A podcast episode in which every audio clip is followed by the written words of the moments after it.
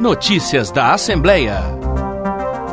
A obrigatoriedade da vacinação de crianças e jovens no Estado motiva debate no Legislativo. Enquanto parlamentares divergem sobre o tema, especialista defende a eficácia dos imunizantes na redução e até erradicação de doenças. A discussão ocorre após uma fala do governador em rede social sobre o acesso de alunos nas escolas públicas, mesmo sem vacinação. A fala foi interpretada por especialistas e deputados de oposição como um desestímulo às campanhas de imunização de crianças no estado. Por essa razão, Zema foi denunciado ao Ministério Público Estadual e também intimado pelo Supremo Tribunal Federal a dar explicações. Já na reunião, com base na redução de casos de doenças após campanhas de vacinação, o infectologista Unai Tupinambás lamenta que a eficácia dos imunizantes ainda seja questionada. Vai discutir ciência, vacina, isso é um atraso. Ter que falar o óbvio, que a vacina funciona. Mas segundo o deputado Caporeso do PL, o que está em debate é o direito à livre escolha das pessoas. Está lá no artigo 15 do Código Civil. Abro aspas. Ninguém pode ser obrigado a se submeter com risco de vida a tratamento médico ou a intervenção cirúrgica. A Secretaria Estadual de Educação informou que o critério da vacinação não impede a matrícula de nenhum estudante. Já a Secretaria de Saúde apresentou as estratégias de vacinação em Minas, mas a deputada Beatriz Cerqueira do PT cobra do Estado mais incentivo à vacinação vacinação. O Instagram da Secretaria de Estado da Saúde não tem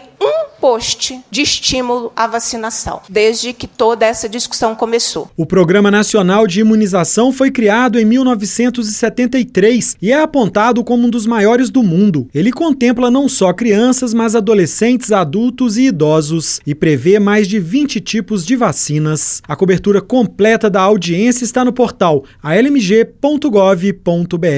Da Assembleia Legislativa em Belo Horizonte, Luiz Felipe Balona.